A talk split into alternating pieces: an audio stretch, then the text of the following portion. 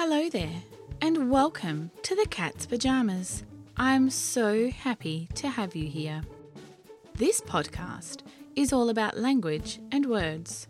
So, if you're a word nerd, a bookworm, or you just love language, then this is the podcast for you. So, are you ready to dive into the world of words? When you think of a sandwich, what comes to mind? Perhaps it's your favourite deli meat creation, stacked high with fresh ingredients between slices of bread. Or maybe it's little cucumber sandwiches you might get at a high tea. Or perhaps you just love coming home from school and slathering two pieces of fresh bread with peanut butter. But have you ever wondered how this simple yet versatile culinary delight got its name? The most commonly told story of the invention of the sandwich dates back to 18th century England, and it all centres around one influential figure, John Montagu, the fourth Earl of Sandwich. Now, let me tell you, this man had quite the appetite for gambling. You see, Lord Sandwich was an avid gambler who spent countless hours at the card table, captivated by the games of chance. One fateful night in 1762, he was so engrossed in a marathon gambling session that he refused to leave the table, even for a meal. Worried that he would be interrupted by a proper sit-down meal, the Earl had a brilliant idea. He requested his servants to bring him a piece of roasted beef between two slices of bread. This clever solution allowed him to eat with one hand while continuing to play cards with the other. It was both convenient and allowed him to stay at the gambling table for extended periods. Word of this innovative way of eating quickly spread among his gambling companions, and they began ordering the same as sandwich when requesting a similar food arrangement. Over time, it became simply known as a sandwich. The reason we call it a sandwich is because of the fourth Earl of Sandwich. However, he was not the first person to come up with the idea. We don't really know who first created the concept of the sandwich. One of the earliest known sandwich eaters was Hillel the Elder, a rabbi and scholar from Babylon who lived in Jerusalem during the 1st century BC.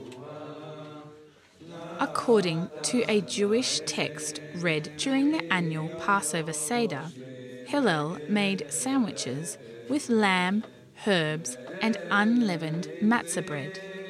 In Jewish tradition, during the Seder dinner, people will create their own matzah sandwiches. The popularity of flatbreads in the Mediterranean and the Middle East stretches far back in history. In Turkish culture, rolling bread around different fillings is something that has been around for centuries. In the mid-17th century, the fourth Earl of Sandwich travelled to Turkey, which could explain where he got the idea for the sandwich. Interestingly, the term sandwich itself had a broader impact on the English language. It transformed from a verb to sandwich, which means to place something between two other things. It also gave rise to the concept of sandwich generation, referring to individuals who are taking care of both their children and ageing parents. And so, the legacy of John Montagu, the fourth Earl of Sandwich, lives on in our everyday language and our culinary traditions. Next time you enjoy a sandwich, remember the Earl and his passion, as it was his ingenious way of combining a quick meal with his card games that gave birth to this delectable and portable delight we all love. That's all for today's episode of The Cat's Pyjamas. I hope you enjoyed the story behind the word sandwich. Stay tuned for more intriguing tales from the English language, idioms and expressions that make our communication colourful and fascinating.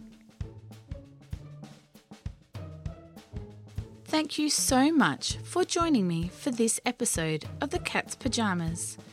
If you would like to see the resources and references, please head to my website where I have included links to all of the relevant information for this episode.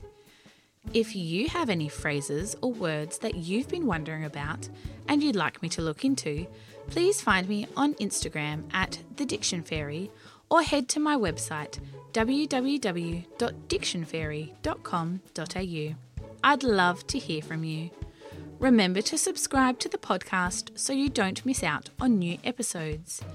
If you enjoyed the podcast, I'd love to hear from you. Please leave a review and tell your friends. And remember, you are the Cat's Pyjamas.